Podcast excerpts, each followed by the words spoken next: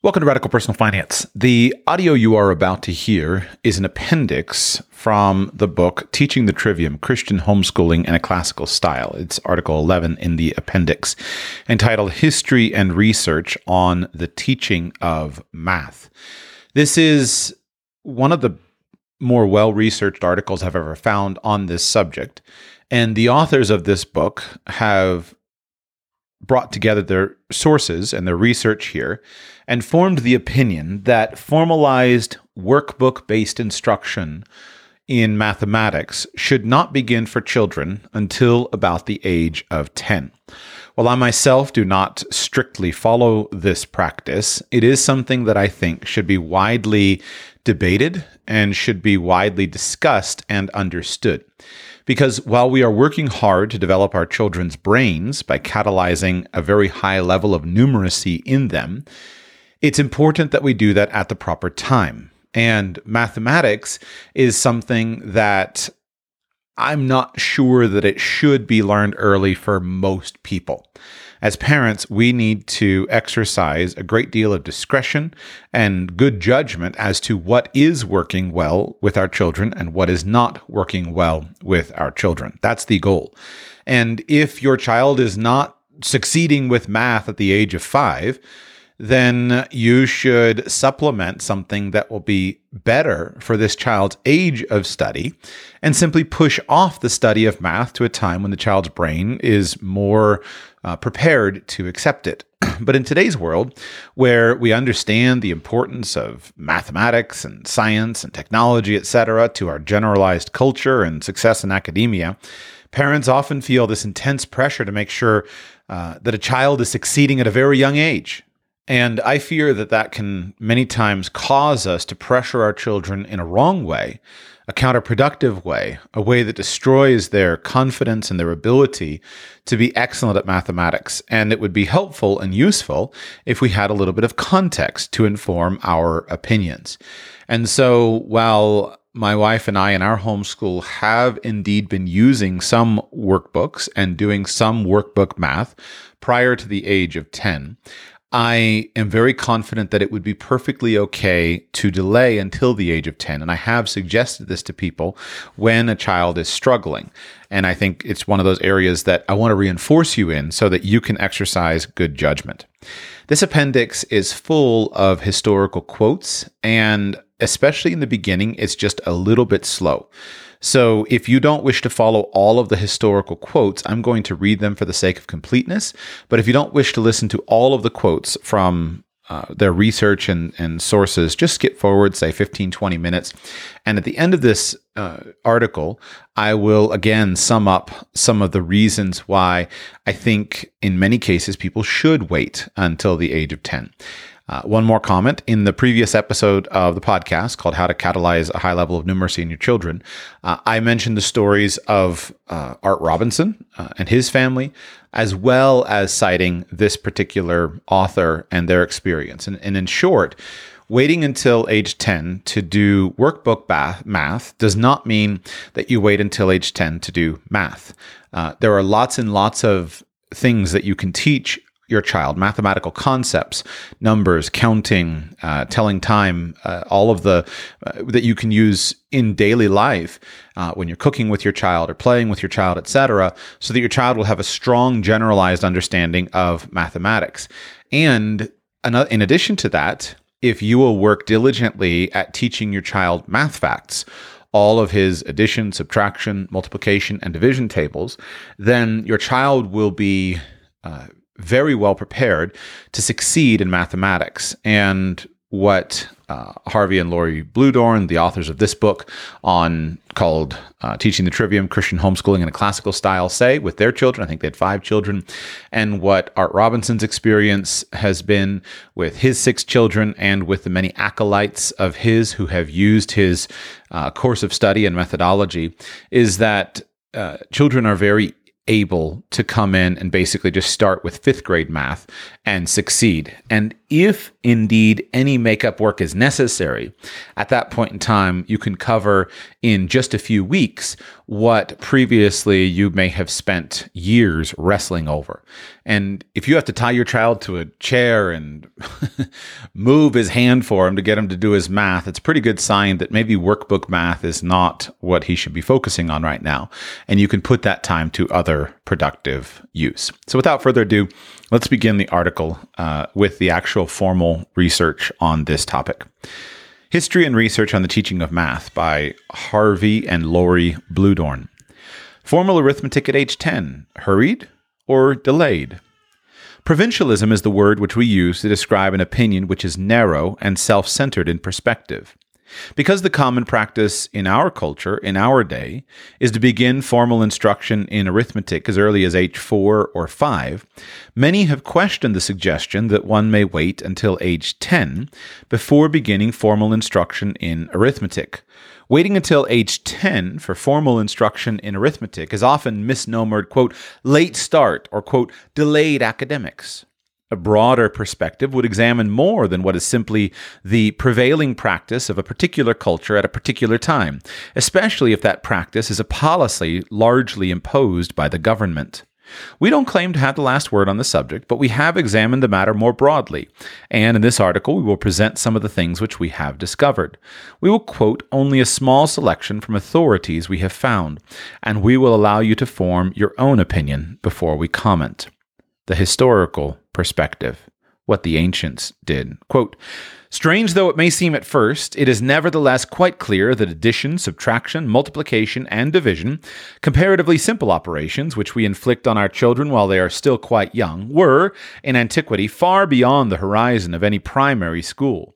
The widespread use of calculating tables and counting machines, abacus, shows that not many people could add up, and this goes on being true to a much later date, even in educated circles. That quote is from A History of Education in Antiquity by Henry Marrou, published 1956. What the medievals and later did. These are various quotes from several different pages. Quote, Before the Reformation, there was little or nothing accomplished in the way of public education in England.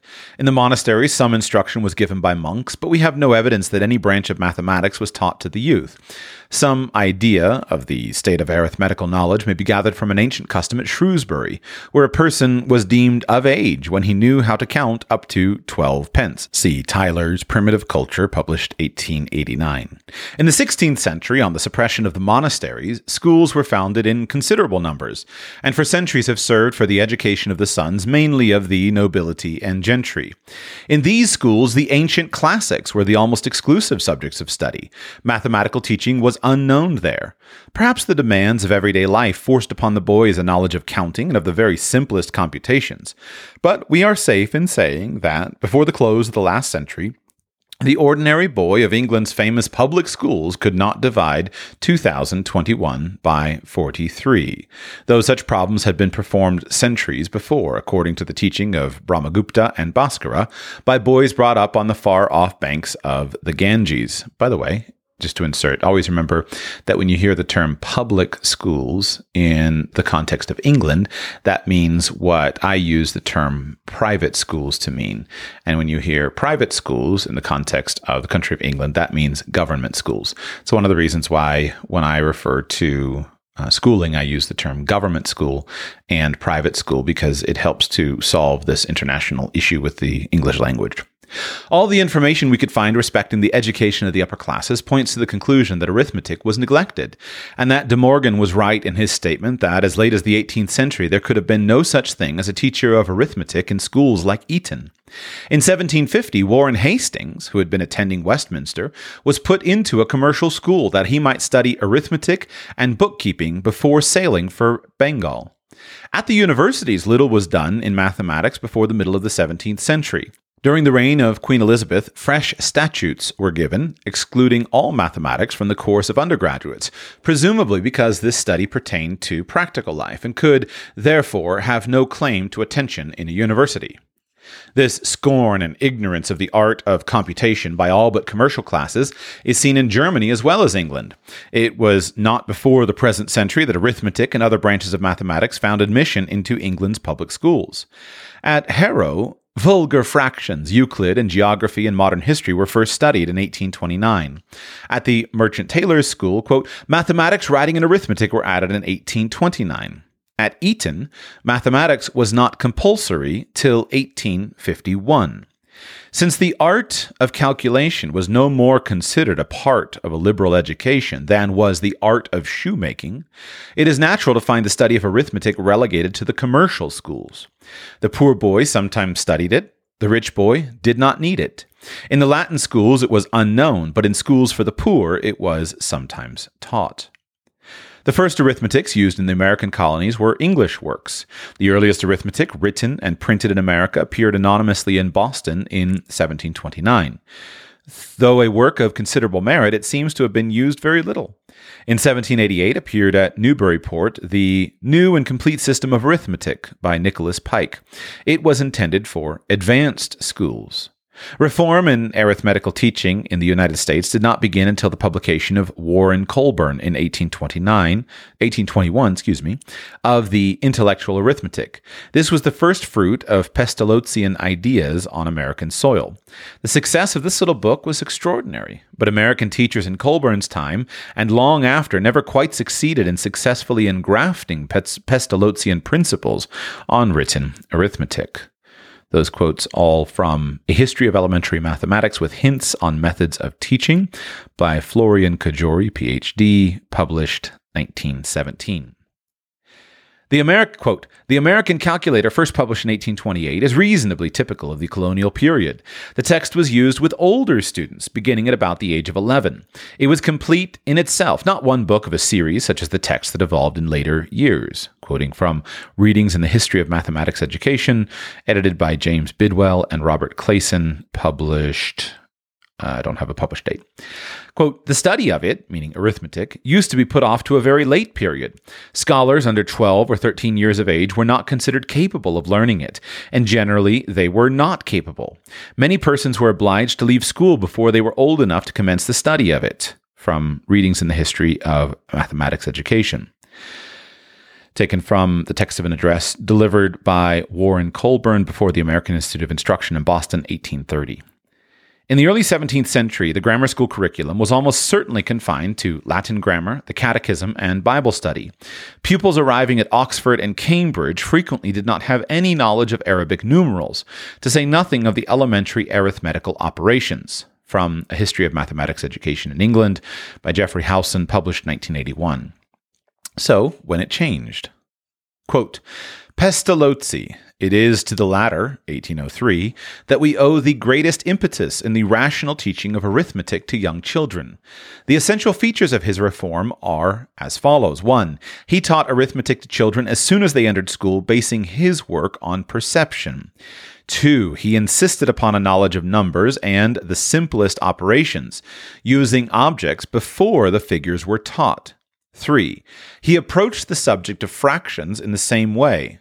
Four, he made arithmetic the most prominent subject in the school, and it is to his influence that its present prominence is due. Five, he emphasized oral arithmetic, a movement that led to the great success of Warren Colburn in the United States. Turk, 1816, did not wish arithmetic in what we call the first grade, nor before the child reached the age of 10 years. And of this idea, there is just at present a temporary revival, as if it were a new discovery, although it was practically universal before Pestalozzi.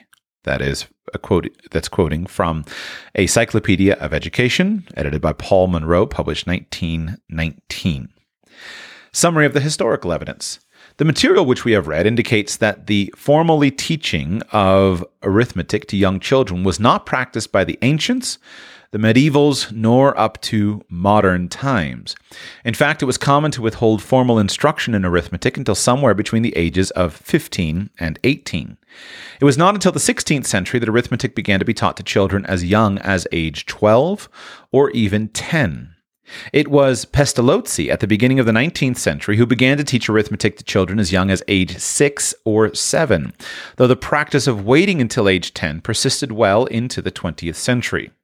So, to wait until age 10 to teach arithmetic is actually, from a historical perspective, to advocate an early start.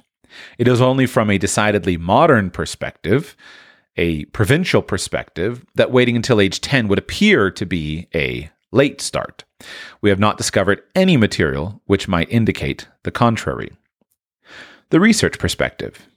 The research is quoted here to demonstrate the point at hand. We recognize that studies are open to various interpretations.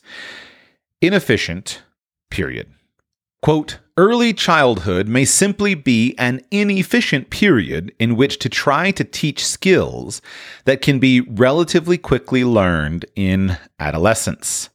This comes from Prime Time for Education, Early Childhood or Adolescence by William Rohwer, in the Harvard Educational Review, published 1971. I'm going to interrupt here my reading of this appendix to comment on this. In addition, and forgive me, I'm repeating a tiny bit of what I said yesterday, but I came to some of thinking about some of these topics uh, quite a lot when I started thinking about the efficiency of learning at different ages. And if we know that we need to learn something, for example, we need to teach our children arithmetic and help them to be excellent in mathematics. We know that that needs to be done. We need to think about by what age that needs to be done. Right? So let's say we say it needs to be done by age 18. Well, the question is, we have a limited number of hours that we can use for formal instruction. How are we best to use those hours? Commonly, if you do the math on the amount of time children spend in school, it's usually something like 15,000 hours, 15 to 18,000 hours, depending on how we do the math, that a, an American child in the American system will spend in school. So if we have 15,000 hours, how should we dedicate those hours? Well, imagine for a moment that we could successfully teach mathematics in, say, 3,000 hours by waiting to start until, say, 10 or 11. Uh, but if we start before that, we use, say, a thousand or two thousand hours more t- than is necessary. And I'm just making these numbers up. I have no basis in, in evidence or even calculation in them. Just you just to drive the example. Well, now that's two thousand hours that we can't dedicate to other things. And as I'll talk about, or I think they mention it in a moment in this, this appendix, those early years are really beautifully suited to other things. I myself became convinced that language acquisition is what a five year old brain is wired to do. So is a seven year old brain and a nine year old brain, etc. And so, what if instead of teaching mathematics from the age of five to the age of 10, we could do it much more efficiently by starting at the age of 10, and instead we could teach a second or a third or a second, third, fourth, and fifth language in those same 2,000 hours. Unless you think I'm uh, being excessive, I think those numbers are just about right. If we assume a 180 day school year and we take 180 days out over five years, we wind up with basically 900 hours.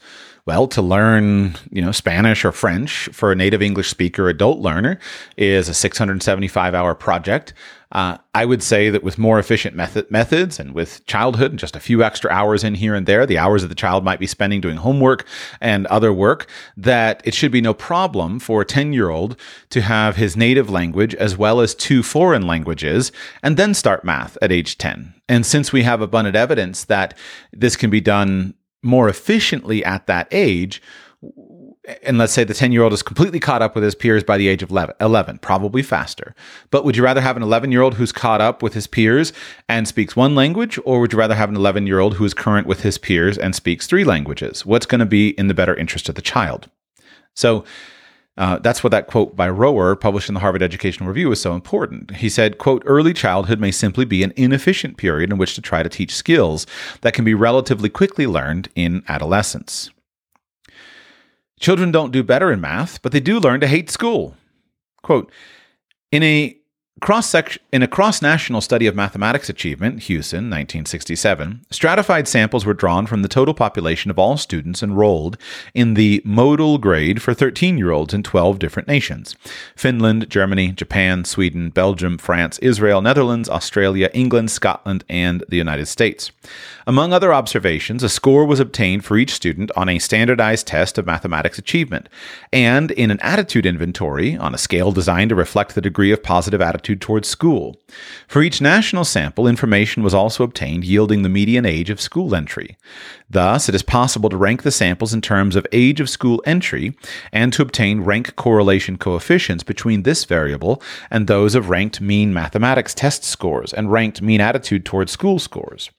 The results reveal a negligible negative correlation between age of school entry and mathematics achievement. Rho equals negative 0.06, p is greater than 0.05, and a strong negative correlation between entry age and attitude towards school. Rho of negative 0.72, p is greater than 0.01. The average performance of students on the mathematics test did not improve significantly as a function of additional years of schooling, despite the fact the extremes of the nation sampled were separated by nearly two years of formal academic work. More alarming is the suggestion inherent in the high negative correlation between entry age and attitudes towards school, that the longer the student was enrolled prior to testing, the more negative his attitudes towards school itself. Clearly, there is no indication in these re- results that revising the mandatory age of school entry to younger levels would improve the student's chances of subsequent school success.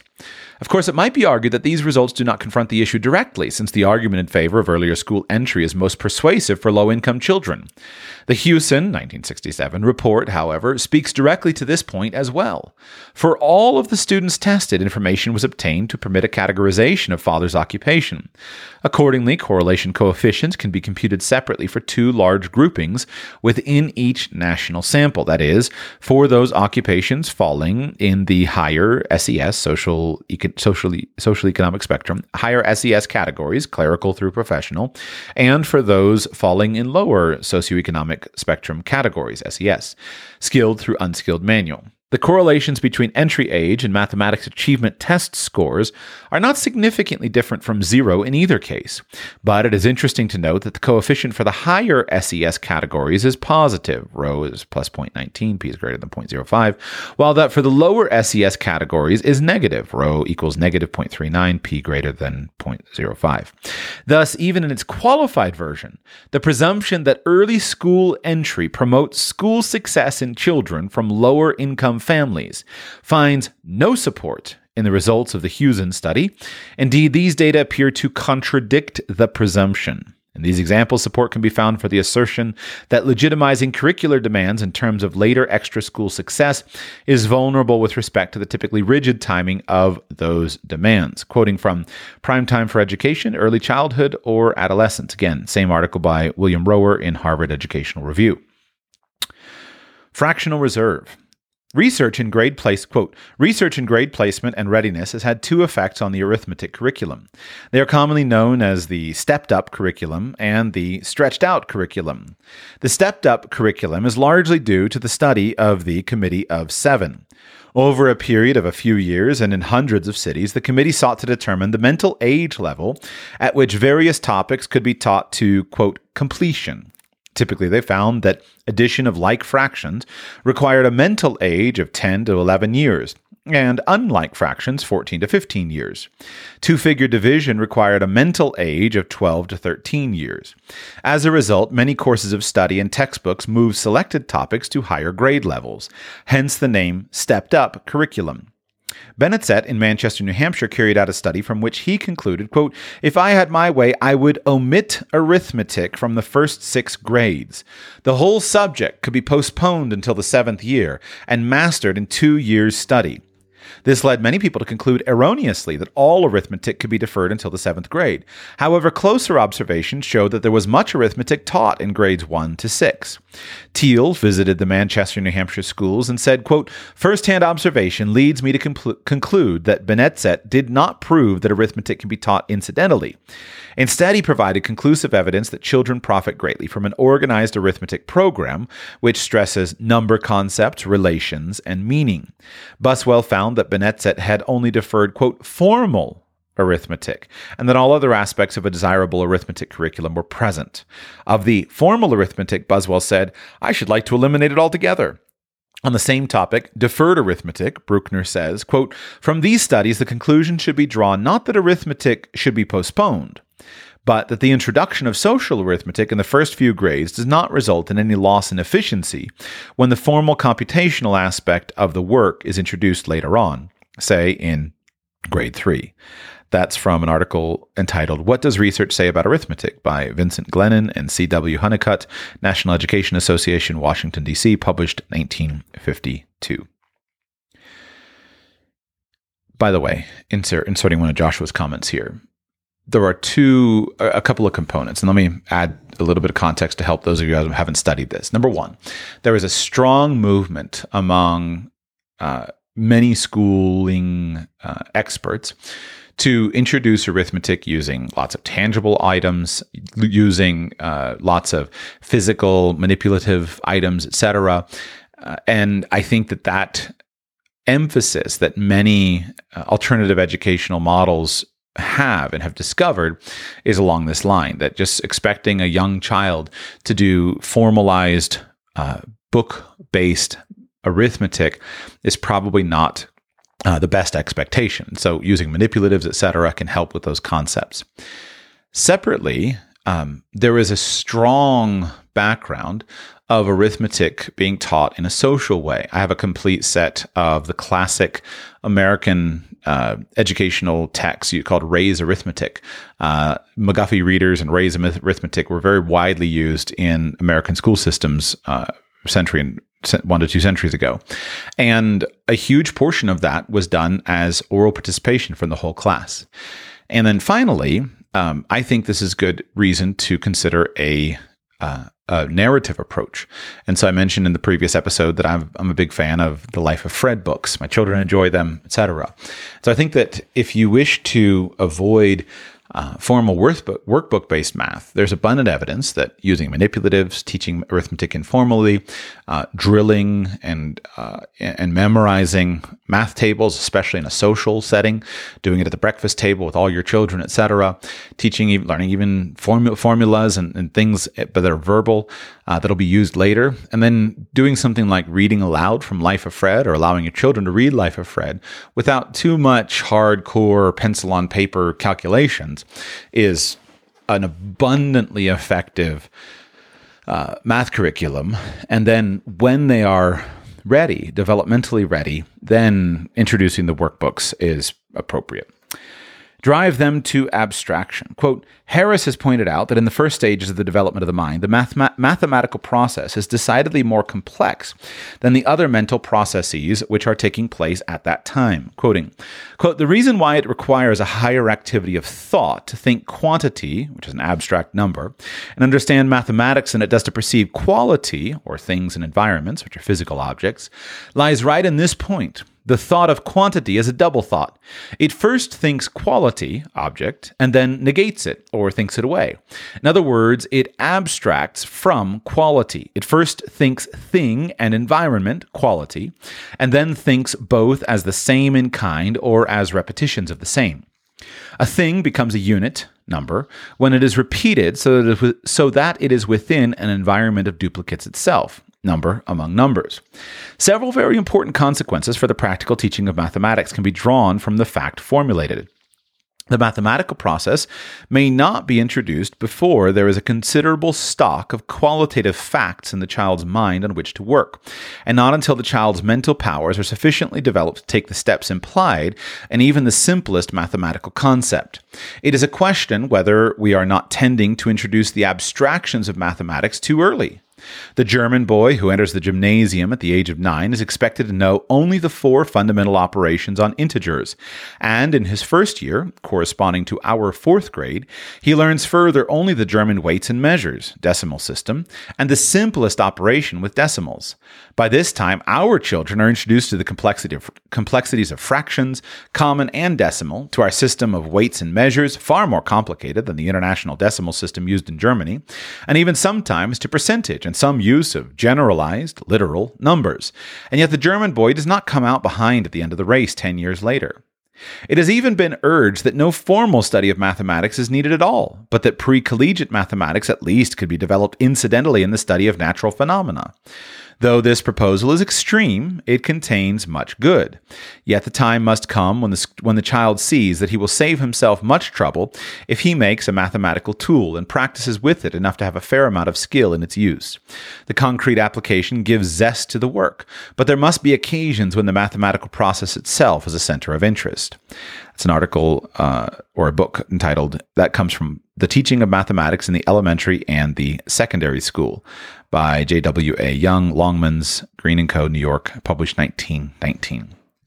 Math class postponed. Quote, Several groups of important investigations on the teaching of arithmetic have contributed findings that have led schools to make changes in the organization of the curriculum. One group of studies dealt with the effect of postponing or deferring the teaching of arithmetic in the primary grades. Included in this group are the studies by Ballard in 1912, Taylor in 1916, Wilson 1930, and Benezet in 1935 and 36. In these studies, formal arithmetic instruction was with, withheld in one group and administered as usual in another group. At the end of the experimental period, the comparative achievements of the two groups were measured. In each case, the experimenter recommended the postponement, postponement of formal arithmetic. Ballard for two years, or the age of seven, Taylor for one year, Wilson for two years, and Benezet until grade five. On the basis of these and other studies, the plan of eliminating formal arithmetic instructions from, instruction from grades 1 and 2, sometimes also grade 3, has been adopted by a considerable number of school systems. In some systems, there is not even an approved plan of informal or incidental arithmetic. Such a procedure fails to recognize certain very important facts about the studies referred to above. A careful reading of the reports of these four experiments shows that while formal practice on computational processes was postponed in the experimental group, groups, there was a great deal of use made in these classes of various kinds of activities, games, projects, and social situations through which the child was brought into contact with numbers and given the opportunity to use them informally in meaningful ways. It is especially clear in the studies by Wilson and Benezet that arithmetic was not, in fact, postponed at all. It is evident that what happened in these two studies was that computational arithmetic was replaced by what I call, er, called earlier in this paper social arithmetic. In each study, the plan was to emphasize number meanings, to develop an understanding of the ways in which number functions in the daily lives of children, both in and out of school, and to develop what is called number readiness for the more formal work to follow. That comes from an article entitled Deferred Arithmetic, published in Mathematics Teacher, Volume 31, October 1938, by Leo Brueckner from from a paper read at the annual meeting of the National Council of Teachers of Mathematics in Atlantic City, New Jersey. Two years before the math. Quote, Preliminary to any useful discussion of the topic, it is wise to clarify the issue. Although the proposal to defer parts of arithmetic has been made periodically for a number of decades, the present rather widespread interest was no doubt stimulated very directly by the series of three articles, written by Superintendent Benezet and published in the Journal of the National Education Association in 1935 and 1936. In the first of these articles, Mr. Benezet expressed his belief as follows quote, If I had my way, I would omit arithmetic from the first six grades. The whole subject of arithmetic could be postponed until the seventh year of school and it could be mastered in two years' study by any normal child. From the mathematics teacher, article entitled Deferred Arithmetic by G.T. Buswell, uh, published May 1938. The Chorean War, Chorean spelled C H O R E A N, the Chorean War. Quote, the exaggerated ideas of the efficacy of arithmetic in the cultivation of the mind and the resulting overpressure and premature training are strongly condemned by studies in mental hygiene. As English physician Dr. Sturgis has studied chorea in children, and many of the cases he has found due, as he thinks, to causes connected with his schoolwork and arithmetic, he deems an especial factor in producing the disorder. In the case of a nervous child, he maintains that working sums is liable to cause chorea. Chorea is an irregular nervous twitching of a muscle or group of muscles accompanied by irritability, forgetfulness, sleep disturbance, visual difficulties. The majority of cases begin between ages 5 and 10 and usually go away after the child is removed from classroom and schoolwork for three months. In the case of some children, as pointed out by General Walker, work in arithmetic is a frequent cause of worry and interference with sleep. When children do sums in their dreams, this is a danger signal. Certain habits of interference of association, certain arrests, as they have been called by Dr. Triplett, illustrate very well these secondary effects of certain methods and processes of learning. Number forms sometimes illustrate the secondary effects of instruction. Such habits represent not only so much mental ballast, but usually also interference of association and often the germs of pathological neuroses. They are probably pretty common. The counting habit, arithmomania, so called, is likely to have several representatives in each class, according to Triplett's investigations. This is a real handicap, filling the mind with quantitative ideas to the exclusion of causal relations. Hygiene is especially concerned with the problem of the age when work in arithmetic should be begun. In order to answer this question, it is necessary to consider briefly the mental operations involved in arithmetical work. In the simpler study of number and number relations, in addition, subtraction, and the rest, the process of learning is chiefly one of acquiring habitual associations. What hygiene demands here is that these should be formed naturally, and that interference of association or mental confusion shall be avoided. Again, in teaching arithmetic to very young children, all sorts of objective methods and devices have been developed, and these are deemed necessary in such instruction. Still further, it appears that the number forms and the like, which are common in adults, are developed in the early years of instruction. From these are likely to develop artificial and grotesque habits of thought, as illustrated by Dr. Triplett's so called arrests, and by some of the number forms. The problem of the proper age for beginning arithmetic is then something like this At what age can a child be drilled in arithmetical processes without the aid of artificial devices, and the like, which are likely to persist as arrests or habits of interference of association? And at what age should the study of logic be begun? At what age does the child have a nascent interest for arithmetical work? We have at present no adequate data for answering these questions. But until further investigations have been made, the verdict of hygiene is that ordinarily formal instruction in arithmetic should be postponed until at least the age of 8 or 10. The Italian physiologist Mosso, President G. Stanley Hall, Professor Patrick, and others agree in condemning formal instruction in this subject before this age. Quote, Mathematics in every form, writes Professor Patrick, is a subject conspicuously ill fitted to the child mind. It deals not with real things, but with abstractions. When referred to concrete objects, it concerns not the objects themselves, but their relations to each other. It involves comparison, analysis, abstraction. The grotesque number forms which so many children have and which originate in this period are evidence of the necessity which the child feels of giving some kind of bodily shape to these abstractions which he is compelled to study. The practical teachings of the hygiene of instruction, as regards arithmetic, may be summed up in the light of our present knowledge somewhat as follows. The formal instruction in this subject should not be begun before the age of 8 or 10. Arithmetical work before this should be spontaneous activity on the part of the child. By, by postponing arithmetic until this age, it is possible to do away for the most part with artificial devices and methods which may lead to arrests or interference of association later on. The work in arithmetic should be simple, and the complex examples in logic and the like should be eliminated. In the case of nervous children, special care should be taken to avoid worry and the development of neuroses like chorea.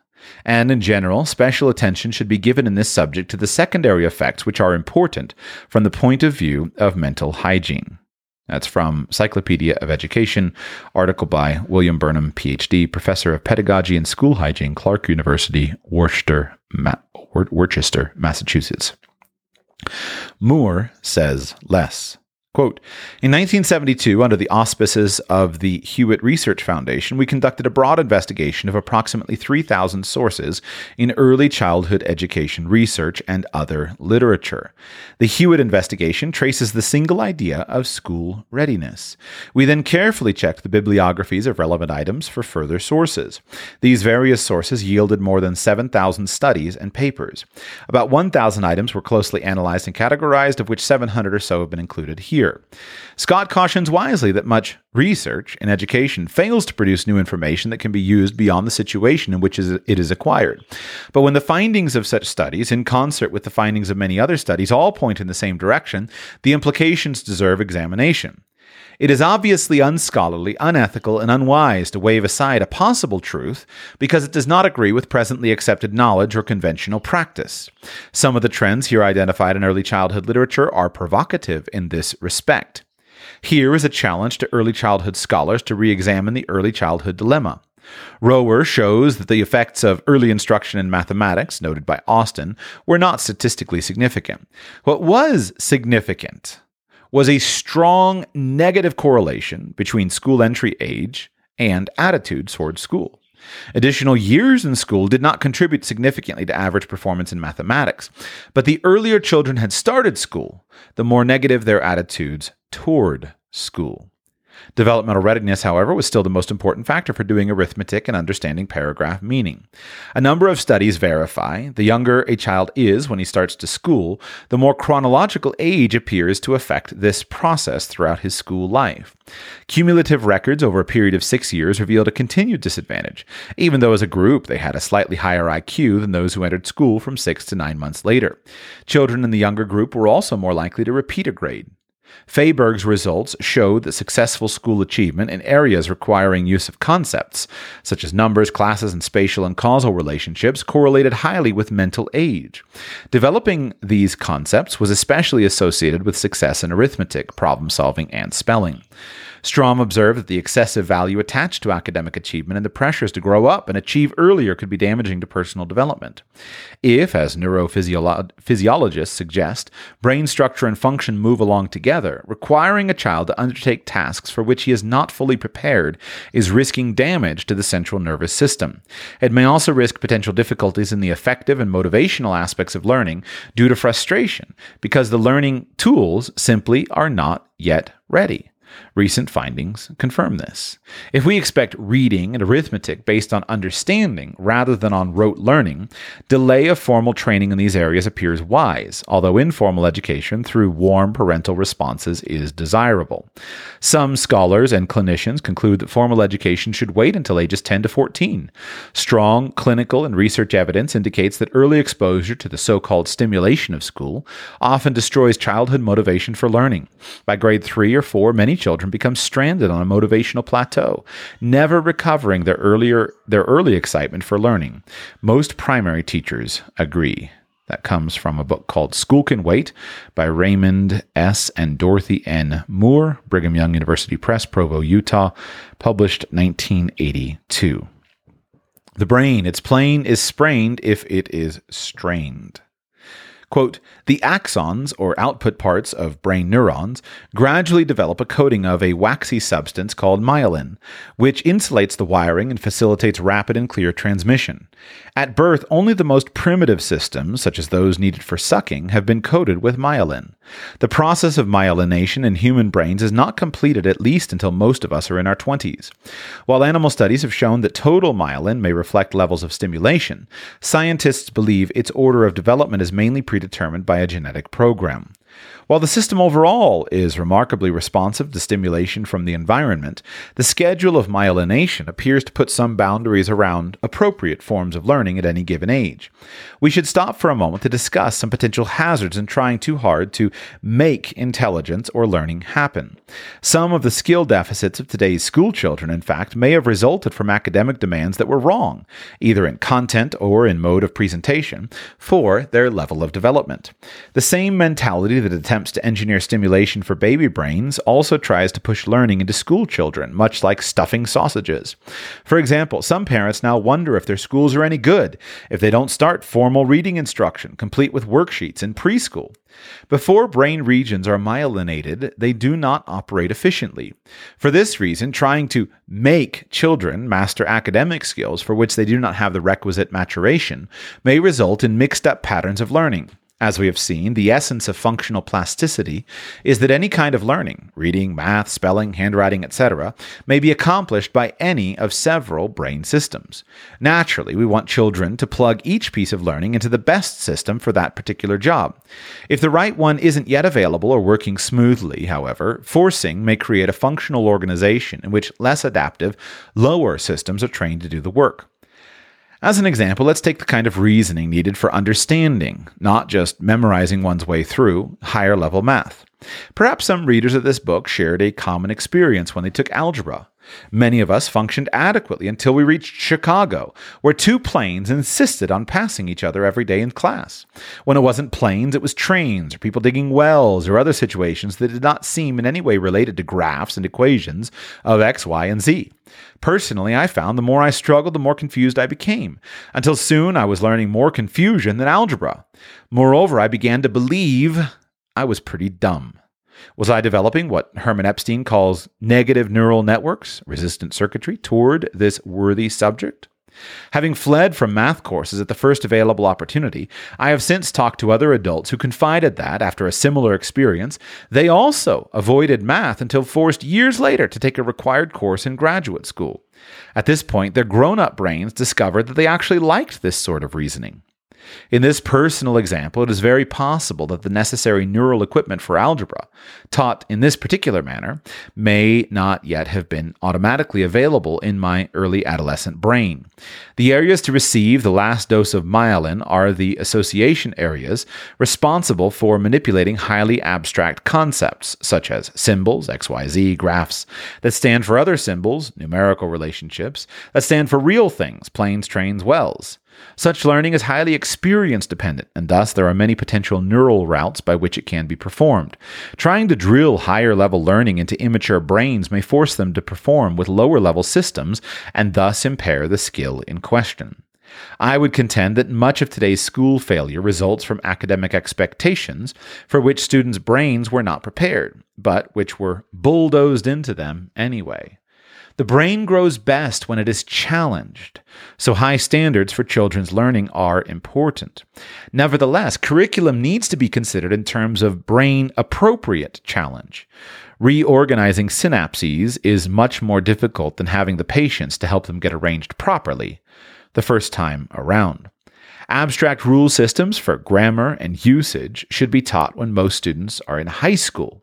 Then, if previously prepared, they may even enjoy the challenges of this kind of abstract logical reasoning. Only, however, if the circuits are not already too cluttered up by bungled rule teaching. One ninth grade student who came to me last year for help with grammar was hopelessly confused about the simplest parts of speech. Although she was intelligent and could, at her current age, have mastered this material in a week, she had been a victim of meaningless grammar drills since second grade. As Michelle and I struggled on the simple difference between adjectives and adverbs, I often wished I could take a neurological vacuum cleaner and just suck out all those mixed up synapses that kept getting in our way. It took us six months, but finally, one day, the light dawned. This is easy, she exclaimed. It is, when brains are primed for the learning and the student has a reason to use it with real literary models. Immersing children in good language from books and tapes, modeling patterns for their own speech and writing, and letting them enjoy their proficiency in using words to manipulate ideas are valid ways to embed grammar in growing brains. No amount of worksheets or rule learning will ever make up for deficits resulting from lack of experience with the structure of real, meaningful sentences. It is folly to ignore the importance of oral storytelling, oral history, and public speaking in a world that will communicate increasingly without the mediation of print. These skills build language competence in grammar, memory, attention, and visualization, among many other abilities. I personally believe that helping students at all grade levels memorize some pieces of good writing, narrative, expository, and poetic on a regular basis would provide good practice for language, listening, and attention. I do not mean reverting to a rote level curriculum, but simply taking a little time each week to celebrate the sounds of literate thought. At the same time, schools must get into the business of teaching children to listen effectively because no one else seems to be doing it. That is from a book entitled Endangered Minds Why Children Don't Think and What We Can Do About It by Jane Healy, Simon & Schuster, published 1990. What should we then do? Historically, the age for instruction in arithmetic and mathematics seems to have slowly shifted from age 15 or later down to age 10. Then, about a century ago, this was shifted again to about age 7 or 6. In very recent times, it has shifted again to age 5 or 4. But recorded history may not be the place to go in order to find substantive support for the practice of beginning formal instruction in arithmetic at any age 5, 10, or 15. There is more material in arithmetic and mathematics to learn and to use today than the ancients studied. Some may argue that starting earlier allows more time to learn more material. It seems obvious to them that if a child learns to do multiplication and division at age 10, then he is five years ahead of the child who learns to do multiplication and division at age 15, right? Perhaps. So if we teach him to multiply and divide at age 5, he would be 10 years ahead. At birth, 15 years ahead. Get the point? This is more than merely an issue of enough time. This is an issue of development. How much math there is to learn, and how early children may have been forced to learn some math, these considerations do not give us data to define the time when it is most effective and most efficient to begin teaching arithmetic and mathematics. Most obviously, there is a time when it is too early. Those who advocate formal arithmetic at age five appear to have ignored this developmental issue. And when the results are not like they want, they patch them up with experimental classroom methods which try to emulate informal experiences in arithmetic, a tacit witness to informal instruction before age 10. In our culture, we erroneously perceive that the only way anyone anywhere at any time can learn arithmetic is from early formal instruction, usually in a classroom school. But young children have learned the basic concepts of number in every culture without any formal instruction. Games, measurements, and commercial activity have been the primary childhood instructors. They are still the best instructors of young children. Withholding formal instruction until age 10 will by no means guarantee failure. Depending on what arithmetic activities are done, it may actually guarantee the child's success. What we suggest is 1. Formal textbook or workbook instruction in arithmetic may begin at age 10. It is about age 10 that the developmental light bulb goes on and the child becomes capable of a great deal more mental and physical skill. Of course, that's not an absolute rule. With a few children, it is as early as eight. We call them bright children because the developmental light bulb goes on early. Waiting until the child is developmentally prepared to handle the concepts makes instruction in arithmetic very easy because the child learns very quickly. Two, there is no necessity for formal teaching in arithmetic before age 10. Once all of the developmental parts are there, most children can learn in a few weeks everything which they might have spent six years learning, kindergarten through fifth grade. That is, if they haven't already learned it through questions and experiences and working things out on their own, which is generally the case. Three, Depending upon the child, upon the method, and upon the subject matter covered, there exists the potential for developmental harm from the formal teaching of arithmetic before age 10. Small children cannot understand many arithmetic concepts at an early age. We can teach them to perform the process, but we cannot make them understand the concepts. The child learns to hate learning. The child's understanding develops along the wrong lines. He may actually develop mental blocks to arithmetic, actual physiological blocks in the brain. This may give new meaning for the term blockhead. 4. Not formally teaching arithmetic before age 10 frees up a lot of time for other activities which will build the vocabulary of the child. Vocabulary is the number one index of intelligence. Developing vocabulary was one of the deliberate foci of ancient education. We waste valuable time for developing vocabulary and verbal language skills if we instead spend those hours teaching a five year old to count by fives. He'll know it intuitively by age 10 anyway without ever being taught. Instead, we ought to spend those hours reading to him. We only have so much time in the day. Do we want to spend it trying to force math skills into a child who developmentally is not optimally prepared?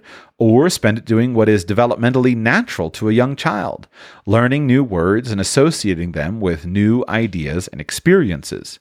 Stretch the child's vocabulary during the formative years, and when he's developmentally ready to do some deeper thinking, he'll have a mind prepared to take on the task and he'll take off like a rocket. Please note, we are not saying that no child should ever utter the name of a number before age 10. Not at all. About age four, most children discover money, and there is no hiding numbers from them after that. They encounter numbers all of the time. If we encourage learning, then they'll be asking lots of questions and we'll be full of opportunities to teach numbers and measurement. But we would not encourage using a formal workbook before age 10 unless the child has a genuine desire to do so. He shows that he is competent to handle the work, and it does not take away time from other valuable activities. We are not going to ruin the child if we wait until age 10 before beginning the formal teaching of arithmetic. Thus concludes uh, the appendix of teaching uh, the trivium Christian Homeschooling in a Classical Style by Harvey and Laurie Bluedorn. Again, I wanted to hasten to add this after focusing so heavily on the value of using mathematics as a way to grow our children's brains. And I want you to be aware because as parents, all of us feel this intense pressure from other parents around us, perhaps our parents, uh, perhaps school administrators and authorities who, in some cases, are quite literally looking over our shoulder, inspecting our work, etc. Uh, and we read stories about incredible prodigy children who can do all these incredible things, and we all say, "Well, I just got to, I got to get after it. Got to push, push, push, push, push, push, push." But we need to not be influenced by those things and recognize that there is a time and a place to do everything. And that just because you can do something at an early age doesn't mean that you should do something at an early age. There are three basic concepts that I think are important for learning. And let me use a uh, let me use a physical example, right? Because we can look at physical development. I'm tempted to use an example from the sexual development of children, um, but I'll let you consider that on your own. And instead, I'll substitute something like running. I would bet that we could teach and train a five year old to run marathons. I'm not aware of five year olds who have run marathons, although I'm certain that there are some that could walk run them. But I would bet you that we could train our five year old children to run a marathon. Question is Does that mean that we should train our five year old children to run marathons? First, we say, What is the purpose of running a marathon in the first place? Why is that necessary? Why are we doing it at all? And you can see that running a marathon could be a useful expression of, of development. But that doesn't mean that age five is the age to start.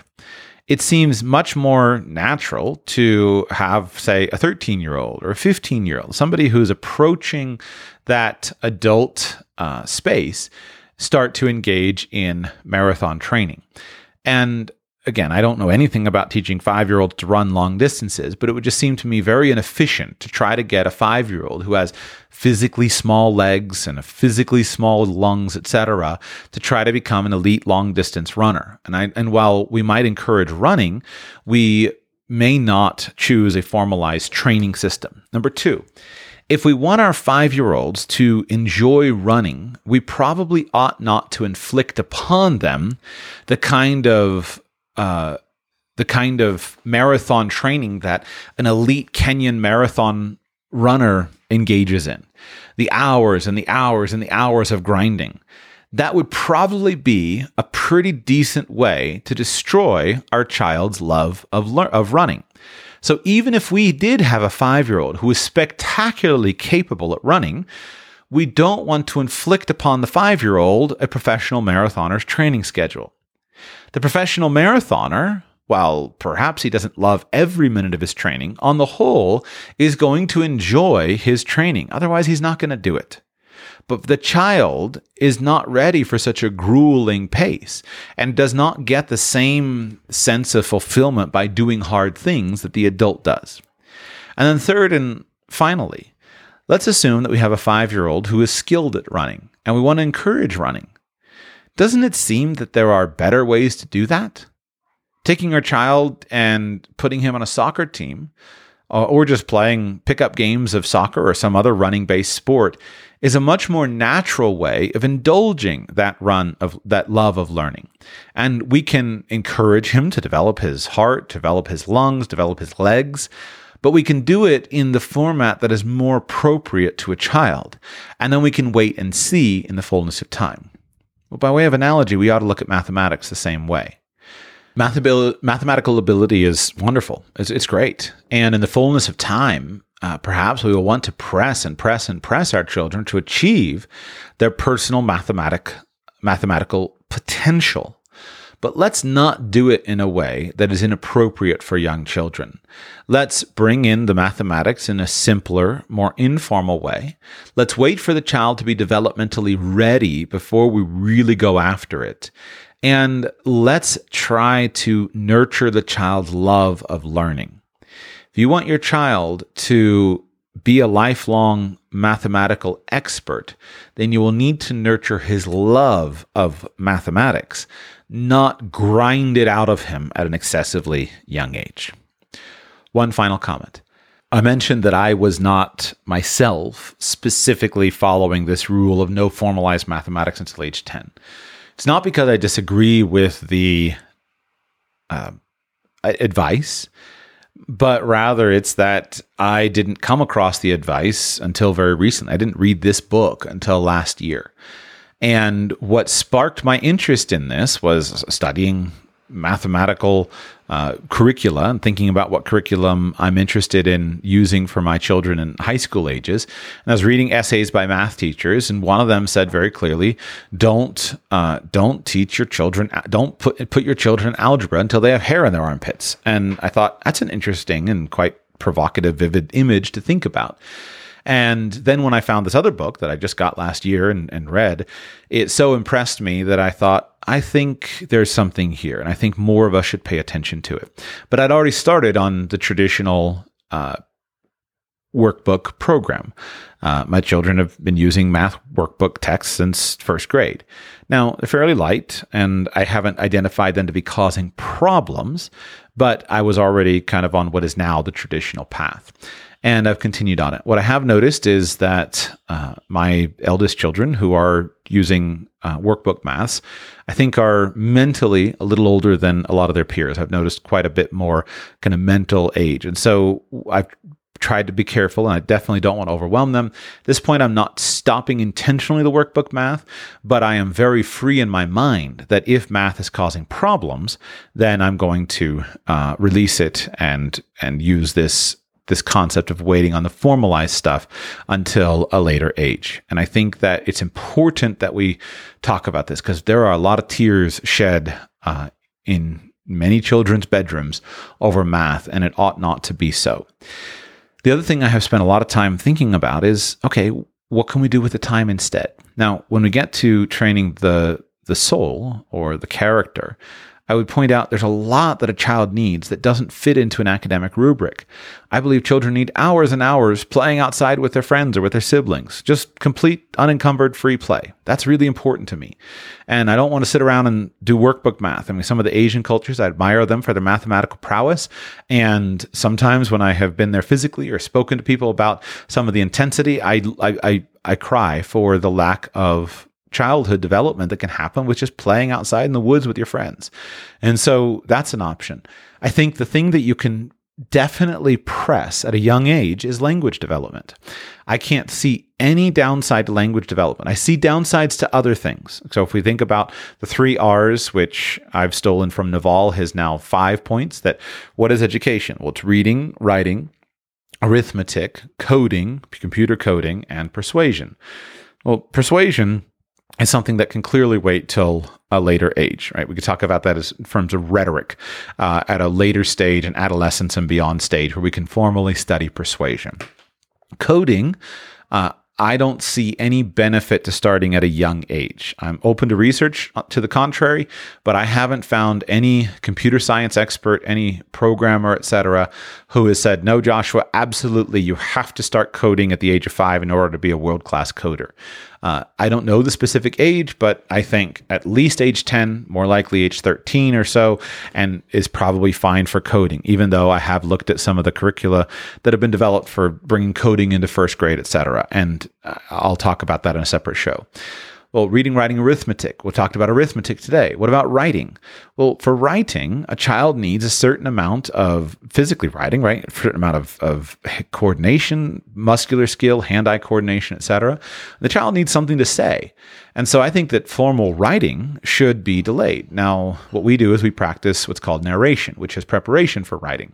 Narration is something that is the verbal equivalent of writing that allows the child to practice composing thoughts and basically composing small essays, but without the limiting effect of writing, because writing needs time to develop that strength and that, that muscular uh, fluidity.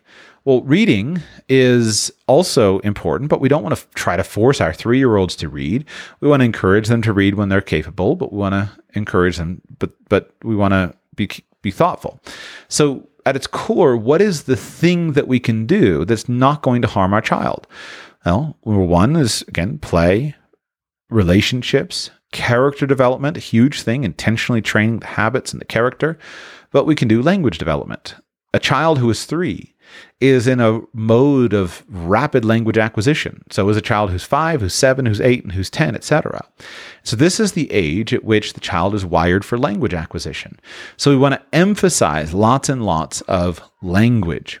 And even if that's not physically reading until the child is ready, then, you know, two hours of reading aloud to the child, say two hours of audiobooks as well, you're going to have lots and lots of language acquisition. And so help your child to develop that broad vocabulary that we talked about previously.